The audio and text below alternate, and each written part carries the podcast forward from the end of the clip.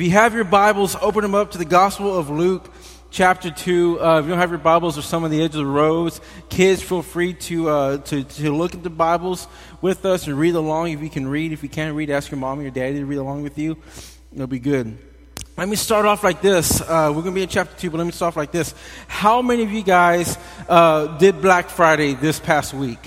Many of y'all went out to Black Friday? I know Sarah texted me like late that night. She goes, "Hey babe, guess what?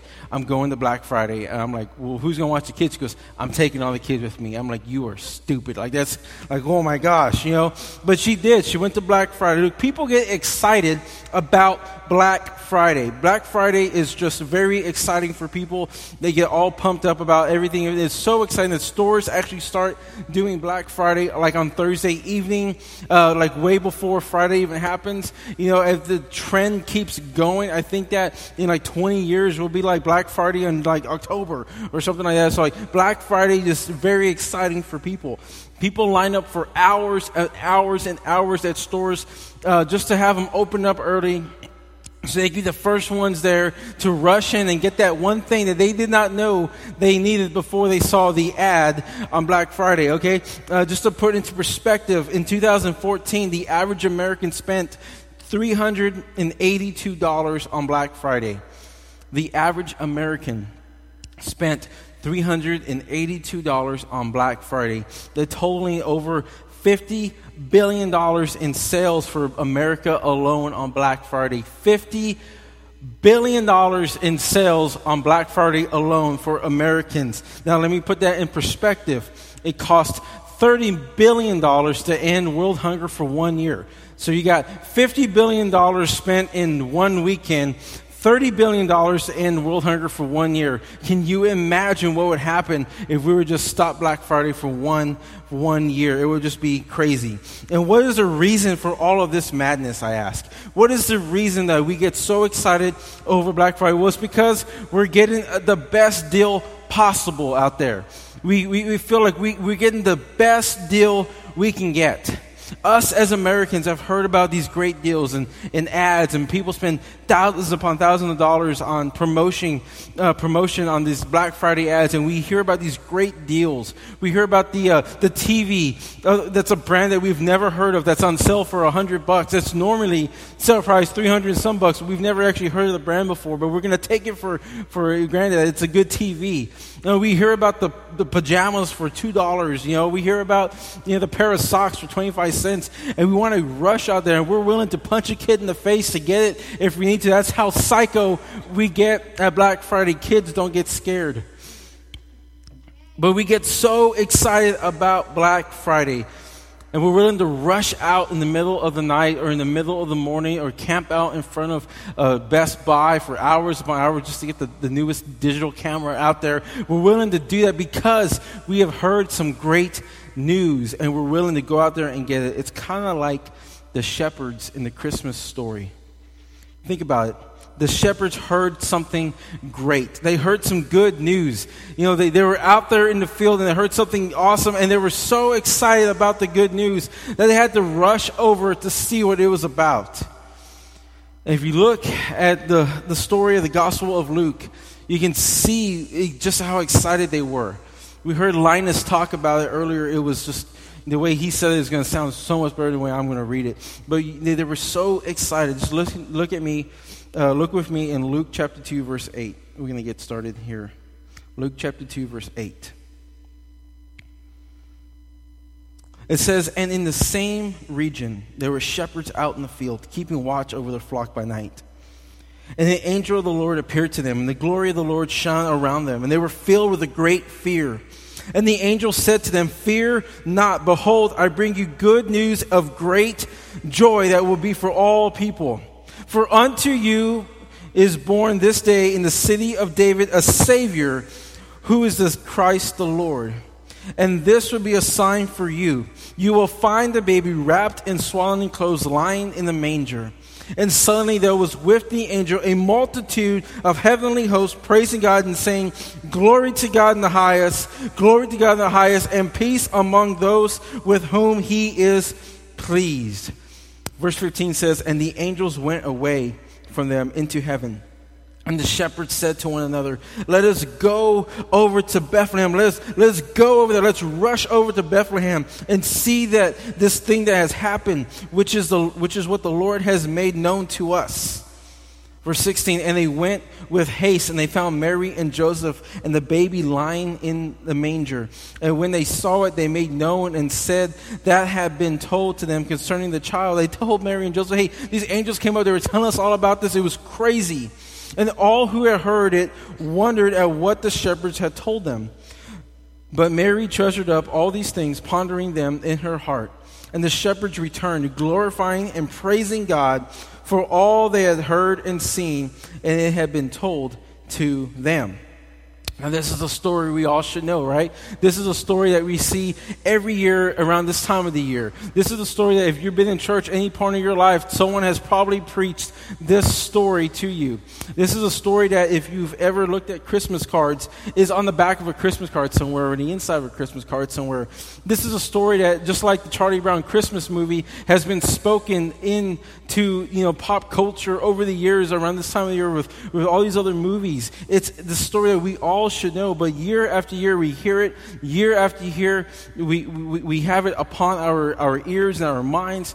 But my concern is this, is that with all the annual repetitions of this story, with all the times that you know people are hearing it and people are just repeating it to you, that it might lose a little bit of its punch.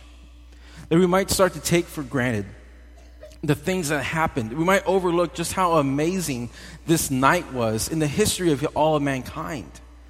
But listen, it's not just a story about how God came and spoke to shepherds and loved shepherds. This is a story of how God loves us. And if we consider this story, if we look at it carefully, we can see that He has a message for us here today still.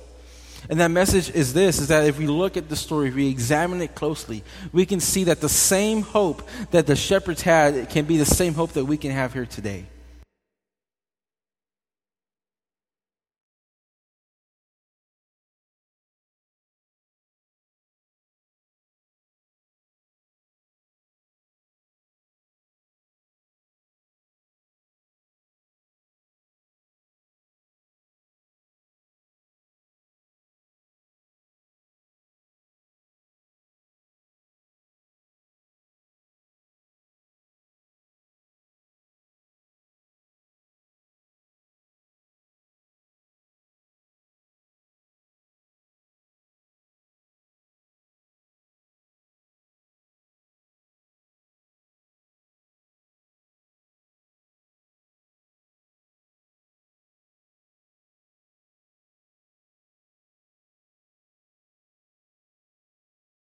Let's start by looking at some of the most obvious things in the story, okay? Number one, who does God announce the birth of his son to?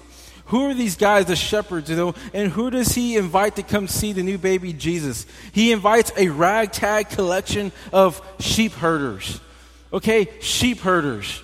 The toughest of the tough, the sheep herders, the people who are out in the woods with the sheep every, every night. There was only one announcement of Christ's birth recorded in all of Scripture. Only one invitation of God to the people of the world to come visit Mary and Joseph and the infant Jesus. And that invitation goes out to a bunch of uneducated, smelly, low class, social and religious outcasts, these bunch of shepherds. Look, these guys were like the last people you would expect God to talk to. Like these guys are like the last people you expect God to talk to or even make any type of communication with. Like no one even noticed the shepherds. They were like the lowest position of the economy. They were the lowest position of, of, of the social status quo. They were at the lowest of lows. Okay, first of all, they were religious outcasts. The shepherds were religious outcasts. According to Jewish law, these men were actually unclean because they were always around dirty sheep all the time. Much like parents are always around dirty kids all the time, we were probably unclean all the time. Their line of work also prevented them from participating in feasts and holy days that made up Jewish, the Jewish calendar. Well, because someone had to watch the sheep, right? Like you can't just leave the sheep out in the fest, out in the fields to go do something. They would like run away because sheep are dumb. They're stupid. They would just go off. So when everyone else was making a trip to Jerusalem to make sacrifices at the temple or to participate in annual taxes or feasts or whatever it was, they were out there working in the fields. The modern day example might be like a trucker or a shift worker, someone who has to keep a job going throughout the year, someone who's always having to be at their job. I work in the refinery. We can't just leave the refinery just on autopilot one night and walk away. You know, uh, you know, Rachel works in the NICU. She can't just like press a button and walk out and expect the babies to be okay when she gets back. You know, like we can't, there's some jobs where we have to work. We can't be at every, you know, potluck dinner of the church. And these shepherds had the same thing. But because of that, because of that, you know, it really wasn't their fault. It was just their job. But because of that, they were looked upon as a religious outcast. People would look at them and say, like, well, you don't go to church every Sunday, Well, you're not around every day, you're not there for the festival, you're not paying the temple tax like you should be, you're out doing your job. And because of that, they were religious outcasts. Secondly, the shepherds were also pretty uh, social outcasts at the same time. They were consistently on the move to find a pasture for their flock, not a pasture, but a pasture for their flock to go eat and graze on. And they were always looked upon as being kind of suspicious and weird, kind of like the way we look at gypsies or carnival people, because carnival people are weird. They got the mullets, you know, party in the back, business in the front. Like, they're just weird people, right? And, and we all know that. So they were socially awkward. They were always gone. They were so they were so out there. They were always accused of being thieves. In fact, when something was stolen in the land, they were like, "Well, the shepherds go through the land because they're always passing through. It's, it's like the, the highway. They can they can come through. They can rob you, and they can keep going with the herd." You know, they were, they were so bad that whenever there was a court case and they needed a witness, they never called the shepherd because his word was not trustworthy. They considered these guys to just be the, the, the, the, the, thugs of the land. They didn't trust them at all. And on top of all that, they didn't really have much contact with people. If you look at verse 8, it says that they were living out in the fields living out in the fields. It didn't say they were working in the fields. No, they lived out in the fields. They, they were always around sheep. This wasn't a 40 hour a week job. This was a 24 7 lifestyle that they, they devoted themselves to. During the day, they would lead the sheep to grass and water. They would watch the sheep graze and, and kind of look over them. They would keep an eye out for predators like wolves and bears in the land. And at night, they actually slept in the pen with the sheep to prevent you know, predators from jumping in or people to come and steal the sheep. You know, a good shepherd would spend so much time with his sheep. Much like us parents know our kids, they knew their sheep by just looking at the sheep. They're like, yeah, that's, you know, that, that's, a, you know, Baa-Ram-Ewe, whatever. That, that, that's that sheep that I know. That, that's Billy the sheep goat, whatever. They know their sheep, okay? They know them by name.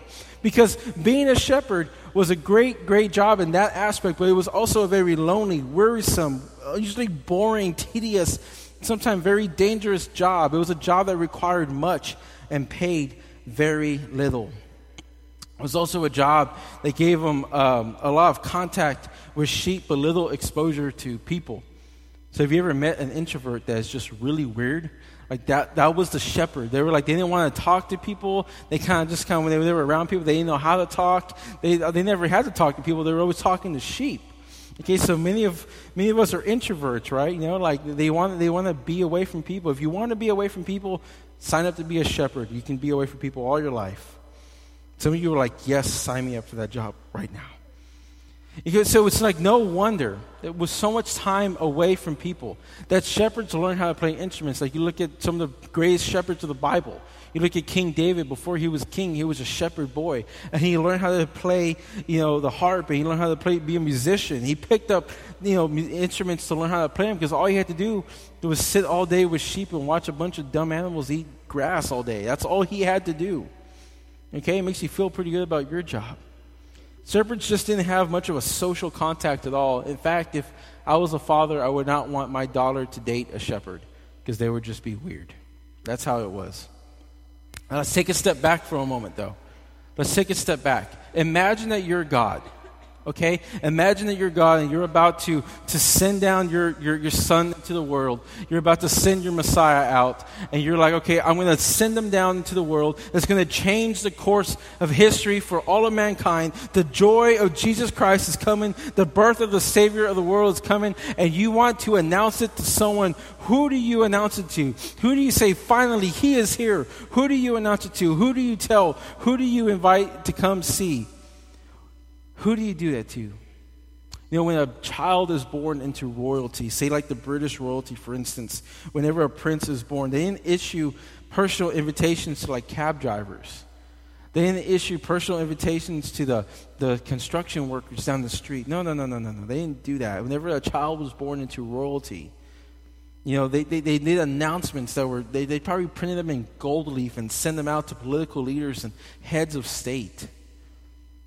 That's what they send them out to. At this point, you know, you would expect an event like that, of the birth of Christ, to be, the announcement would go out to so many different people on the land.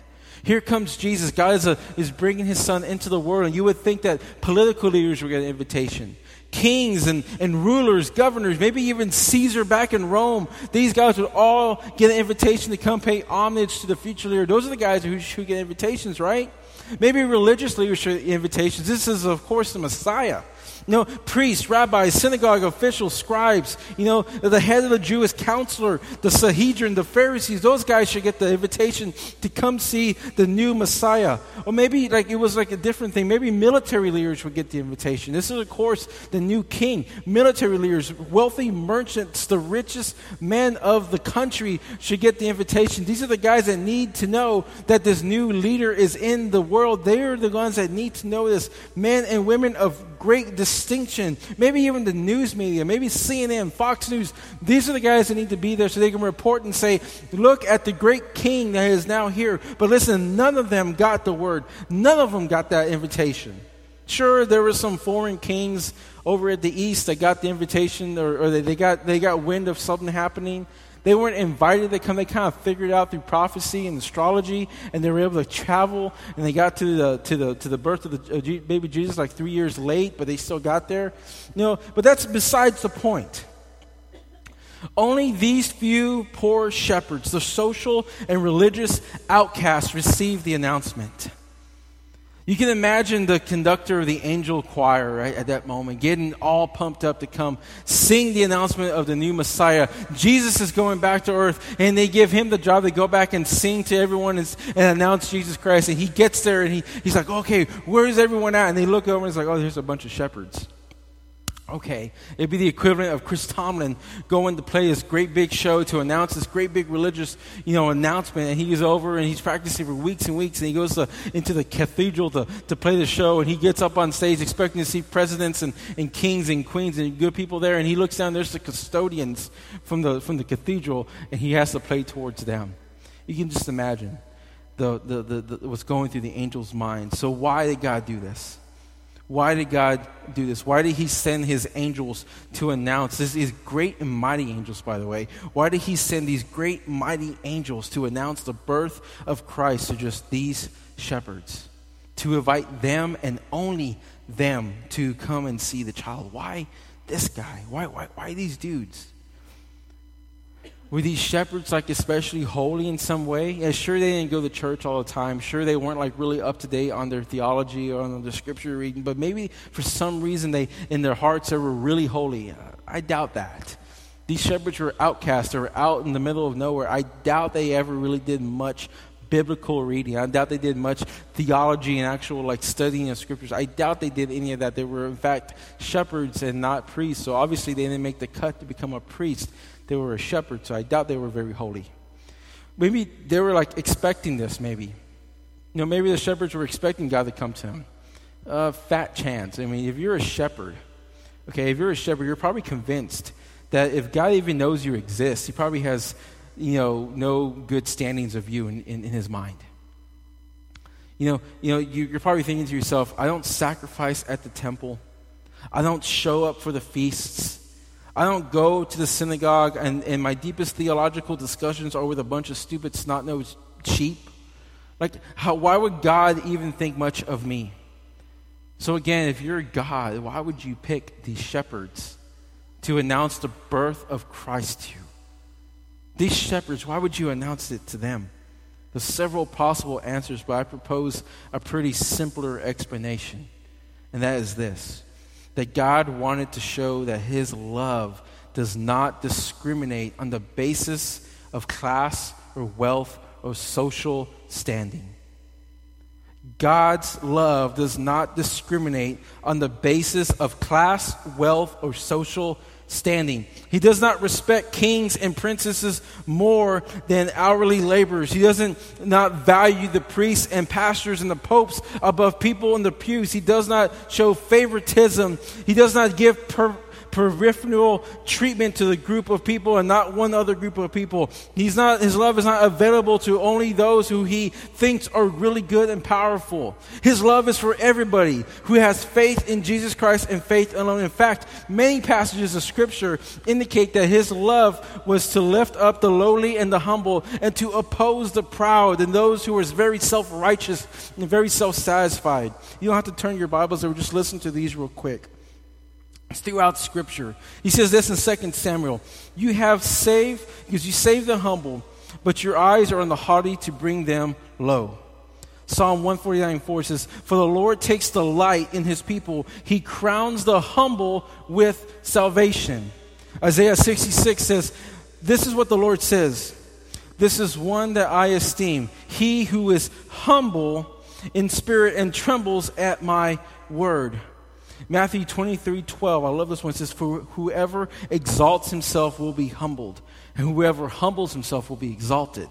Okay? Uh, 1 Peter 5 says, God opposes the proud. A lot of us need to hear that today. God opposes the proud, but he gives grace to the humble. Humble yourselves, therefore, before God's mighty hand, and he may lift you up in due time. In other words, God is demonstrating that by his choice of these humble shepherds to be the first people to know that Jesus Christ was into this world, that he was giving these, these guys the, the information before he gave anyone else. He was showing that, that his love is not based upon power or wealth or anything. He was showing the world that because he chose these, these uh, shepherds before anyone else, that his love is for everyone. He does not discriminate. Listen, he does not discriminate on the basis of intelligence. He does not discriminate on the basis of sexuality, education, wealth, profession, political power, social standing, or any other equalities that human beings may be judged by. He doesn't judge people at all like that. He loves everyone equally. His son is for everyone, from the lowest of low to the highest of high. Paul makes this point very clear in his first letter to Corinthians. He says this in 1 Corinthians 1.26. If you have your Bibles, turn them there with me right now. 1 Corinthians 1.26.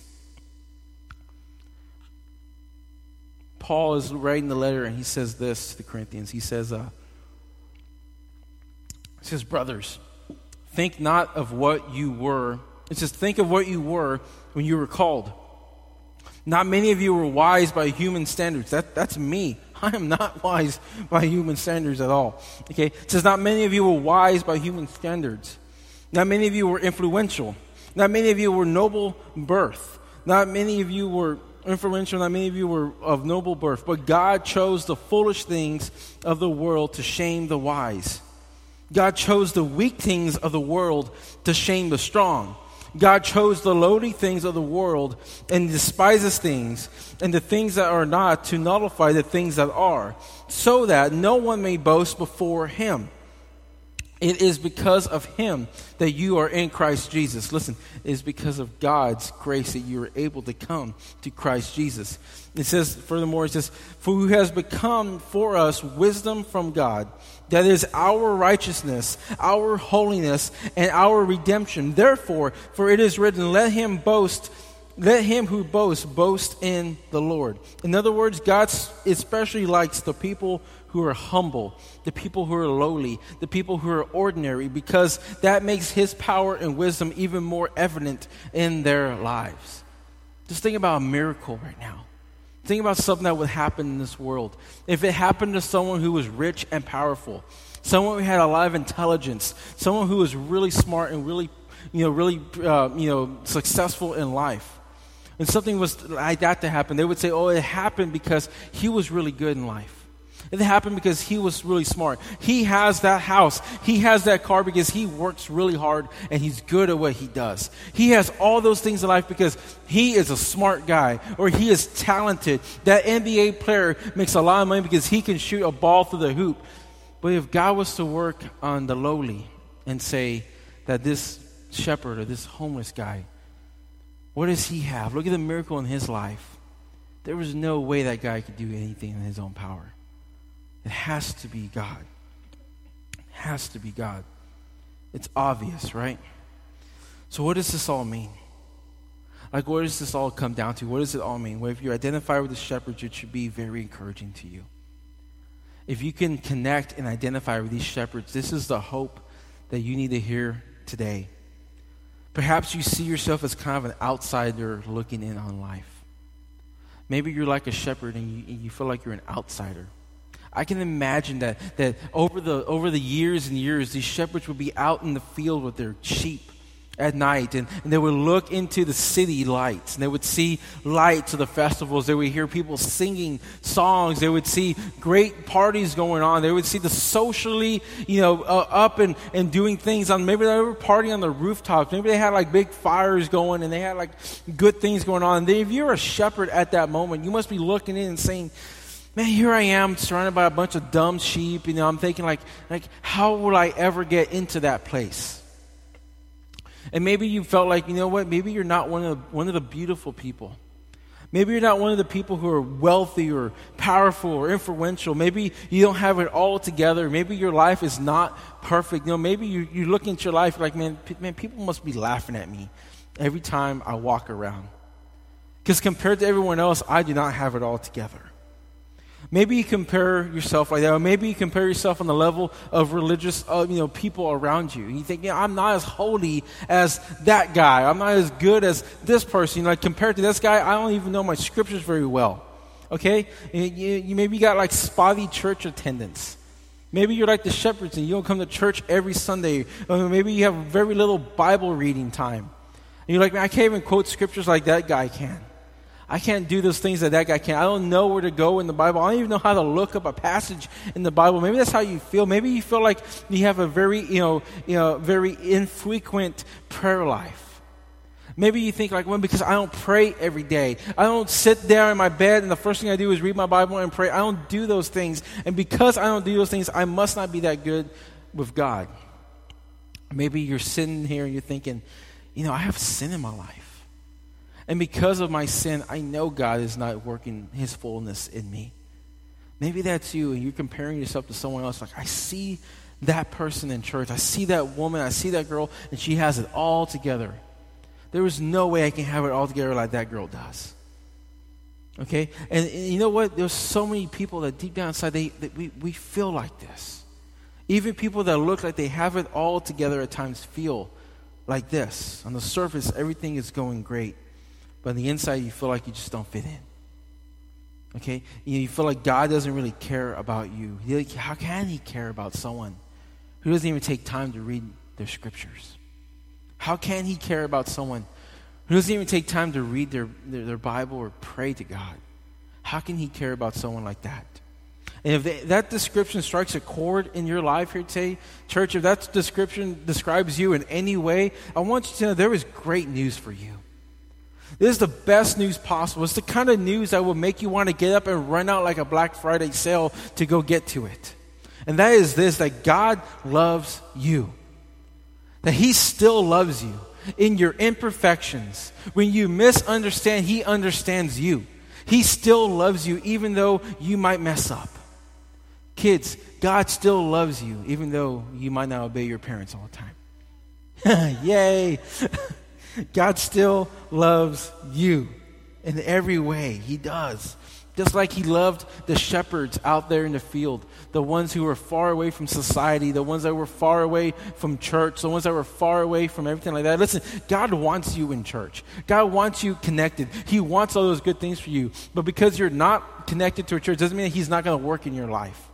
He's going to bring you back to that. He's going to work in your life to bring you back to that. Just like he brought the shepherds to Jesus, he's going to be tugging and nugging at your heart to bring you back to that because he loves you. Just like those shepherds were special to him, so are you. He gave them the incredible privilege of being the first to hear of Christ's birth, the incredible privilege of being the first to tell people, uh, you know, about Jesus. He gave them the privilege to be the first people to visit Joseph and Mary and lay eyes on the Son of God and to tell other people about them. He didn't just give those privileges to Caesar or to the Jewish high priest, he gave those privileges to people like me and you, the shepherds. Not in spite of what they were in the world, but because of who they were on the inside of their hearts. They were humble, they were selfish, they were ordinary people with no high opinions of themselves. They weren't full of themselves. They didn't think they were self righteous. They knew they were at the very bottom of the totem pole. And yet God revealed himself to them. Simple people who were willing to be simply just believing in God. That's all they did. They just simply believed in God. They didn't sit there and debate whether or not God was real or not. They didn't sit there and be like, man, this, this bright angel came over and it was preaching to us. I don't know if I believe that. Like, I just, like, it doesn't make sense in my mind. They didn't sit there and say, like, you know what? you know, we, we don't got time to go worship. We, we don't got time to go see this king, this kid, this baby. No, they simply obeyed and they went. They simply obeyed God.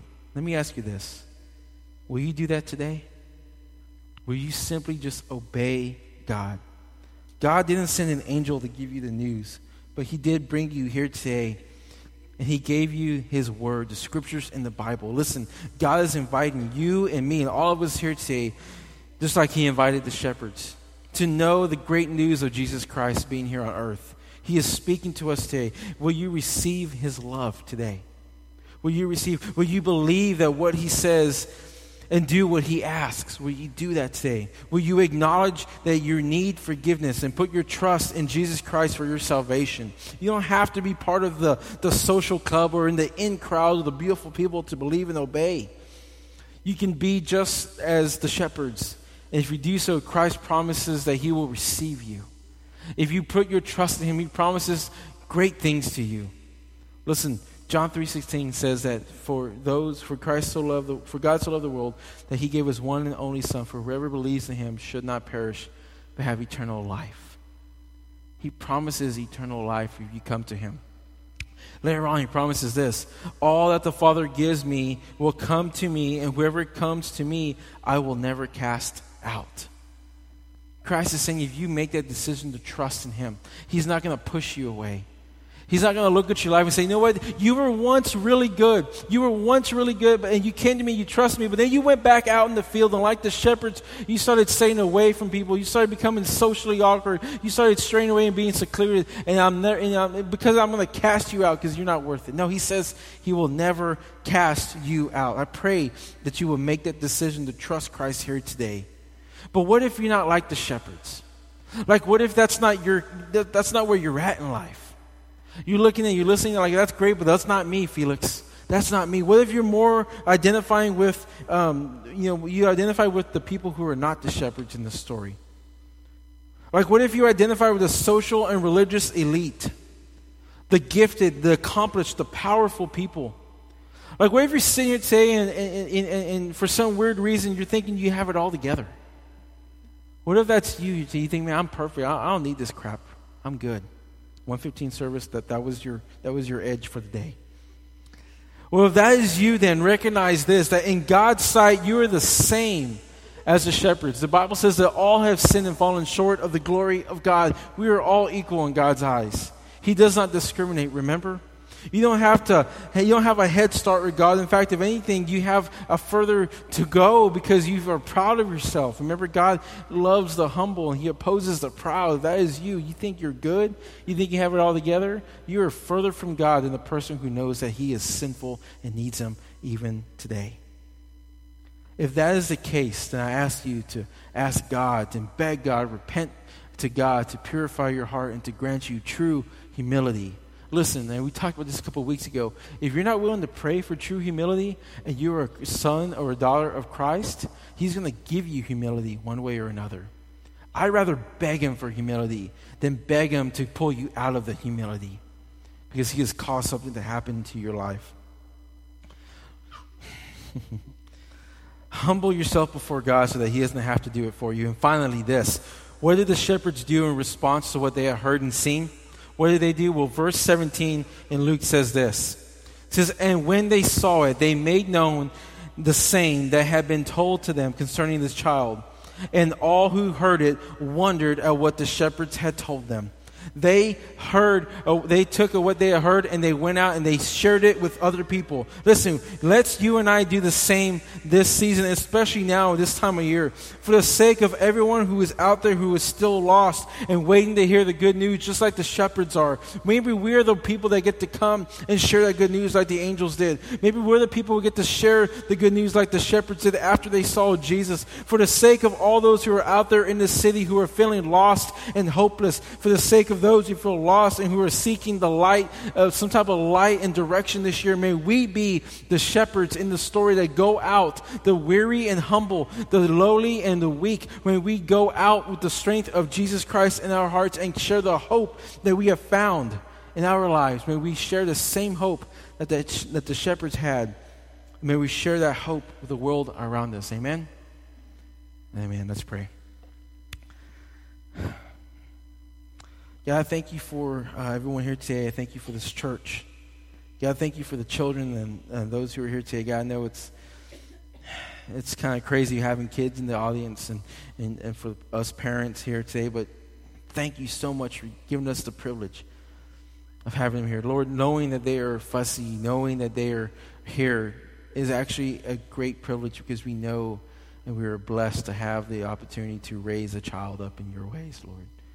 And as you sent your son, Jesus Christ, into this world, and you gave the responsibility to Mary and Joseph to raise him, may we give praise and thanks that we have the same responsibility as well. May we also give praise and thanks that we have the hope of the shepherds, that we have the responsibility to share that hope with the world around us. There is great news for us that you do not discriminate Lord, you are the joy of this world. May we shout it out this week uh, throughout our, our, our work days, throughout, our, throughout schools, wherever we're at. May we shout to the world that you are the joy of the world. May all the earth sing and know of your wonderful, wonderful grace that you have for us. God, I pray for everyone here today. Uh, may you give us a good week. And uh, we love you and we praise you. In Christ's name we pray. Amen. Let's worship one more time. Let's stand up.